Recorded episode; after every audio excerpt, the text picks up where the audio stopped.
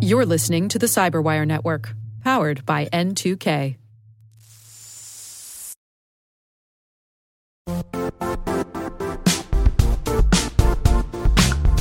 And now, a word from our sponsor, Zscaler, the leader in cloud security. Cyber attackers are using AI in creative ways to compromise users and breach organizations. In a security landscape where you must fight AI with AI, the best AI protection comes from having the best data. Zscaler has extended its zero trust architecture with powerful AI engines that are trained and tuned by 500 trillion daily signals. Learn more about Zscaler Zero Trust Plus AI to prevent ransomware and AI attacks. Experience your world secured. Visit zscaler.com slash zero trust AI.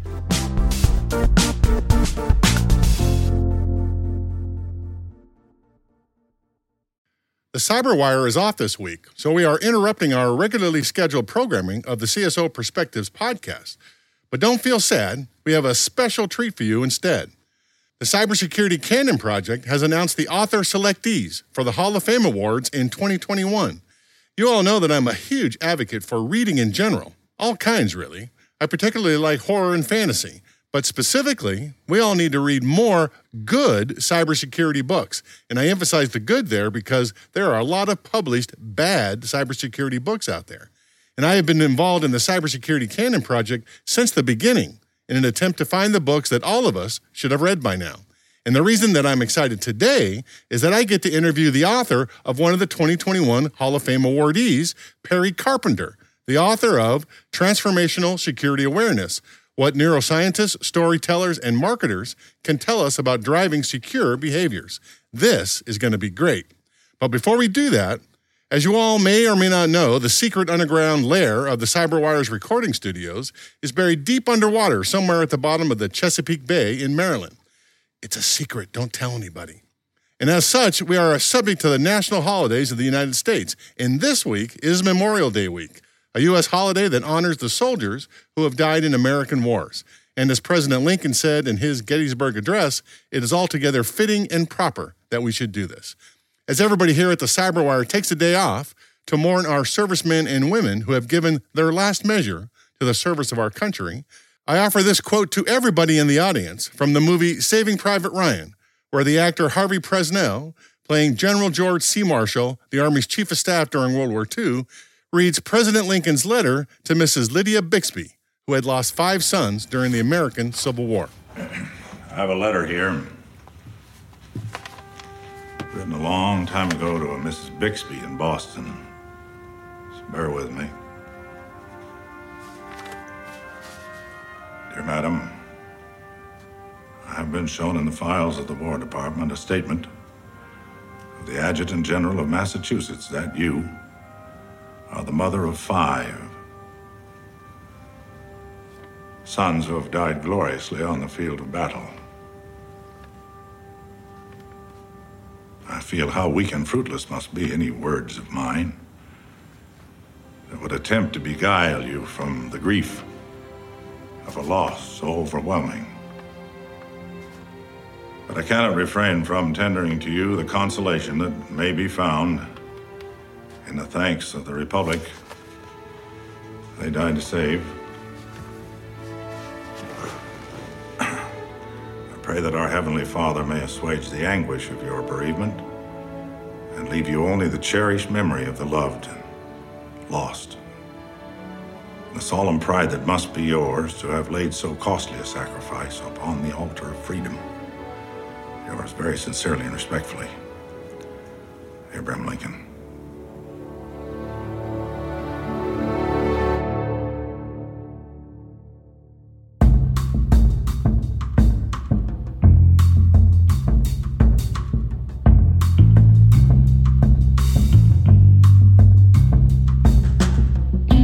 Name is Rick Howard. You are listening to CSO Perspectives, my podcast about the ideas, strategies, and technologies that senior security executives wrestle with on a daily basis. This season, the Cybersecurity Canon Committee selected five books for inclusion into the Hall of Fame Zero Trust Networks by Evan Gilman and Doug Barth, Code Girls by Liza Mundy, Like War by Peter Singer and Emerson Brooking, and Sandworm by Andy Greenberg. I asked Perry about his reaction to being included in this stellar collection of must read cybersecurity books.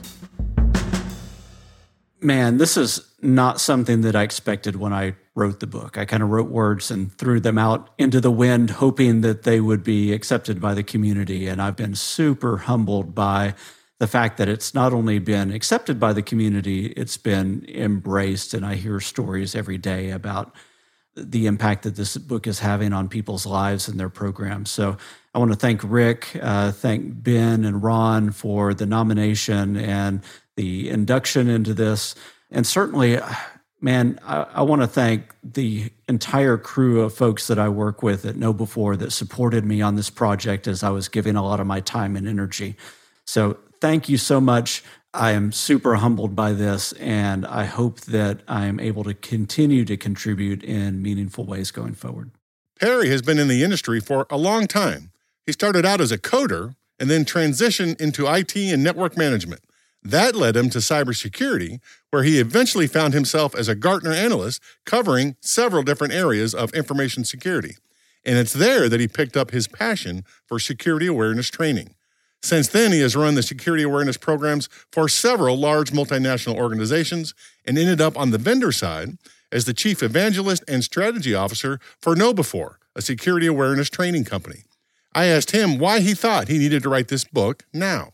I wanted to create the thing that I wish that I had uh, along the way. There's so much interesting information about the intersection between cybersecurity and psychology that is is talked about within the community, but it's not really represented in print.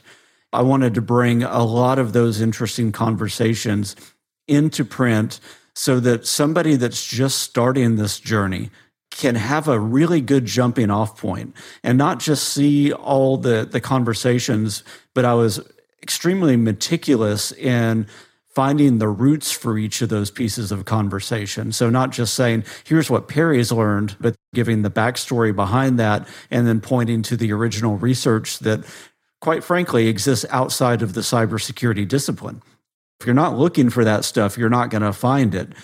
Once you start to realize that that whole other world is open and that this is a, actually a multidisciplinary kind of liberal arts approach of doing things that, well then your mind starts going in all of these different directions and you start seeing ways to adjust programs in ways that are much more robust than just trying to throw policies at people or something like that one of the things i really liked about this book is the underlying assertion that maybe the cybersecurity field is not the only place to seek ideas about how to improve security awareness in your organization. I mean, we're talking about influencing people here. There may be other fields of study that could help us.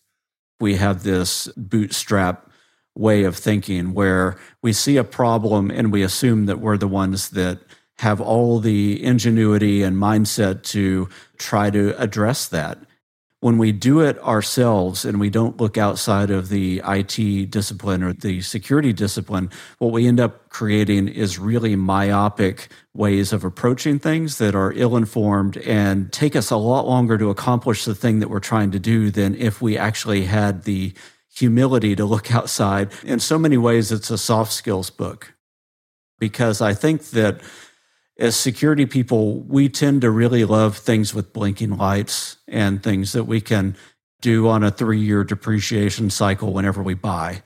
We're always doing more and, and, better things when it comes to technology, but the thing that we've neglected for so long has been these other disciplines that just help us to understand and connect with humans. Perry's great insight is that awareness training is not just about providing information to your employees and hoping that they remember to do the right thing when the time comes. It's more about changing their behavior. We give people information, and information alone never moves the needle enough over to the intention to act on that information. We have to have a catalyst there in order to make somebody care about it. But even after we care about something, there's something interesting about human nature that even when we know the right information and we care enough to plan to do the right thing whenever the, the time comes, so often we don't. If you were to look at maybe all of the uh, New Year's resolutions that you've done over your lifetime, you'll see that just because you've wanted to do things doesn't mean that those things have actually happened in your life. And it's because in the moment we make all these little internal risk calculations.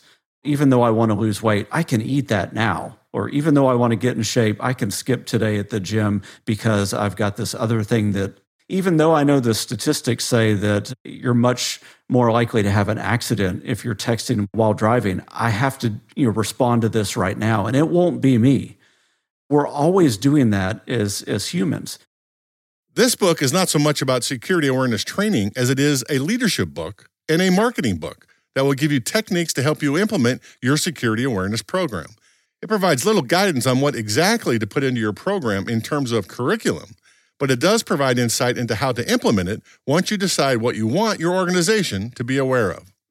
When it comes to curriculum, yeah, I'm not saying that you should have this, you know, policy X, Y, and Z, and you should have 20% of it as in-person training and 20% of it as online training and, you know, gamify this much. But what I do is, to the best of my ability, is I lay out all the different things that somebody can do. And I talk about the pros and cons of where each of those might slot in. Perry has a theme running through the book that he calls the knowledge, intention, and behavior gap. The first one of those is just because I'm aware doesn't mean that I care. The second one is if we try to work against human nature, we will fail. That's what most of our policies in the security field try to do. They try to build some kind of practice and say that we have to do things, and they don't take human nature into account ultimately we just end up frustrated as security leaders because our people aren't doing the things that we've printed on the page and we don't understand why. And that leads us to number three, which is that what our employees do is way more important than what they know. I'll say it as, as bluntly as I can. What somebody has known has never stopped a breach. It's the behavior in the moment, regardless of what somebody knows. The key here is a realization that cybersecurity awareness training is much more than just explaining the tech side. You have to be a communicator, you have to be a marketer. This is completely in line with another cybersecurity canon Hall of Fame book called Winning as a CISO. Written in 2005, Rich Baich was well ahead of his time by recommending that CXOs should be highly competent marketers. You have to become a little bit of a detective within your organization and approach it with that marketing mindset. If I was a marketer and I wanted to sell my new widget out there, what I would start to do would would look at different populations. What is my target audience? What do they actually think and believe? What are their current buying patterns? What influences them? What does their peer group talk about and think about. And then I would start to understand all the different levers within that so that I can fit into that framework and either um, intentionally disrupt it if that's my position that I want to do and say, this is so great, so new that you need to throw out all your old thinking and do this thing. Uh, I might do that as a marketer, but I also might say, here's how this slots in perfectly within your lifestyle. And here's how that benefits you as a person. Here's how that benefits you within your organization or within your family structure. You know, there was a book that I read on secure coding back when I was a developer. I think it was um, Michael Howard over at uh, over at Microsoft, and he was talking about threat modeling and all this great stuff that you can do. He put an idea in there that I stole and I've uh, replicated within the book, and I give credit to him.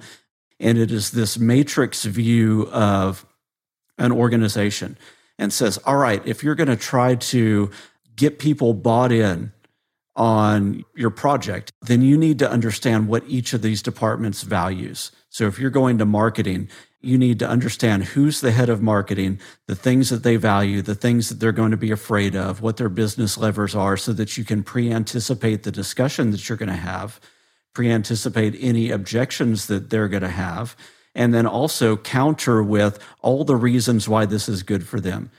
If you go to, let's say, call center, you need to understand all those same things with them. And then you build all that into a matrix, get that in your head. And that's a sheet you never show to anybody outside your team but you pre prepare for all the objections. You understand how to communicate the value of your thing through the lens of the person that you're speaking to. I took that with me to this day, and I think that that was one of the best piece of, pieces of advice that I've ever read in a technical book. One of my pet peeves as a security practitioner is our community's insistence that we train employees how to spot attacks from the likes of Cozy Bear and Ricochet Chollima and Arid Viper, just to name three. That they should be able to spot a phishing attack in progress and somehow be the last line of defense if my security stack completely fails. It's an admirable idea, but really dumb. I've been doing this stuff for 25 years and I still get fooled by phishing attacks. If I still make those mistakes, how can we expect the grandpas and grandmas in the world, valued employees for sure, but probably not hired for their technical savvy, to figure it out? But that's not what Perry is talking about here. Unless you are in the discipline, you're not going to understand how to pull apart URLs to the degree that somebody that really lives here will. The critical thing about that is I can develop really good hygiene on one context in my life, like at my PC, where I'm sitting down at a desk and I've got a big screen in front of me and a keyboard in front of me and everything else, my cyber hygiene is completely different than it is on a mobile device.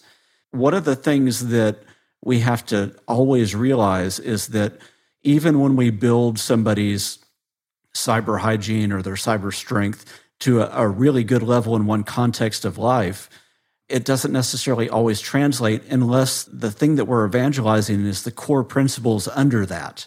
I'm not necessarily interested in somebody becoming an expert in uh, URL forensics or something like that, or even email forensics in general. What I am interested in is somebody understanding the root concepts that we're talking about, which is the way that our mind works, the, the traps that we might fall into whenever somebody is pulling an emotional lever or an authority lever or something like that. There is a famous book called Thinking Fast and Slow that was published in 2011. It won the National Academy of Sciences Best Book Award in 2012 and was on Best Books of the Year list from the New York Times, The Economist, and the Wall Street Journal. The author, Daniel Kahneman, presents a binary model of how humans think and make decisions. Kahneman's fundamental principle that echoes throughout a lot of his work is that that we have two modes of thinking. There's a, a fast mode and a slow mode. The fast mode is referred to as system one. It takes shortcuts. It's emotion driven, saves us a lot of time and effort. But the downside is that it's error prone. If you've ever started to read something and you've jumped to a conclusion, thought you saw something one way, and then you look at it again and you realize it's completely different, um, you understand what happens with system one. An example that I give in the book is sometimes you even do things without thinking. Like if you've ever had a pen start to roll off your desk and you reach out and grab it without even realizing that that's what you were doing. And maybe in the process of it, you've knocked off over your coffee cup or something. You realize that system one can hijack your mind and make you act in ways that you never even intended to act. System two, on the other hand, is much slower. It's more methodical. You have to intentionally engage in it. In fact, your mind rebels against it the entire time that you're there because it wants to go back to the energy efficiency that goes, comes with system one. But it's not as error prone, it's much more reliable. The critical ratio that he talks about is that system one governs about 95% of our thinking and behaviors, and system two is only 5%. 95% of the time, our thinking is subject to being hijacked or misused or bringing us to wrong conclusions. This is precisely the reason that we all should read outside of our chosen knowledge domain. Here, Perry has studied literature in marketing and leadership in general, and specifically behavioral science, and applied the current state of the art thinking to the security domain. The ability of pulling out of system one, which is that knee jerk reaction, and move in intentionally into system two, which is a more logical way of processing things, can be the thing that saves somebody. Even if they can't detangle the URL, they can have enough suspicion to say, I don't feel right about that. Maybe I can go to somebody that's going to answer that question, or I'm just going to leave that alone.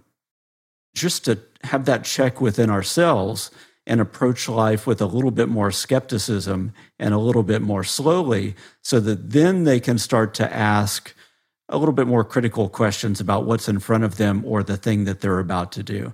When I'm talking about messaging, I'm weaving a little bit of system one and system two in that. I, I talk about the fact that even in our messaging, one of the things that we have to do is, is really understand human nature at its core. One of the things that people are searching for is psychological safety. We tend to throw out pithy messages like see something, say something, and we leave it at that. But there's a huge psychological bubble that opens up in the person's mind when they uh, see that. They understand that, yeah, there's some responsibility and they probably do want to do the right thing. But then they wonder, what if? What are the repercussions against me? Or, okay, I saw something, I want to say something, I don't even know where to go right now. Think about how to adjust messages, those simple core messages of security like that, by saying something like, see something, say something, it's easy and safe, and here's how. If we just append those other pieces to it, well, then we have a much more psychologically com- complete message for the end user because you're saying, yeah, you've got this responsibility and you want to help in some way. Now we're going to alleviate your psychological pressure and say it's easy. So it's not going to take up too much time. It's safe. You're not going to be in danger doing it. And here's exactly where you go in order to do that. The book is called Transformational Security Awareness What Neuroscientists, Storytellers, and Marketers Can Teach Us About Driving Secure Behaviors. The author is Perry Carpenter, and he is the newest addition to the Cybersecurity Canon Hall of Fame. Congratulations, Perry.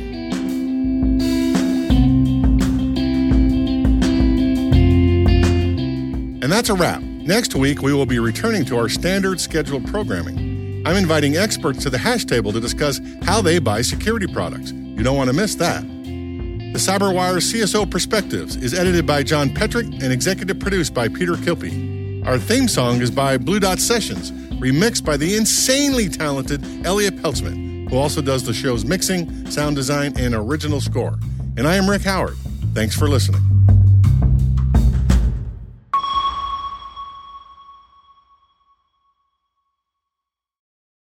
If you enjoyed this preview of CSO Perspectives, be sure to subscribe to CyberWire Pro and get access to the rest of this episode, as well as all past seasons of CSO Perspectives ad free. And you all know I love getting rid of the ads. Visit thecyberwire.com slash CSO Pro. That's thecyberwire.com slash CSO PRO to explore the many benefits of CyberWire Pro and to subscribe.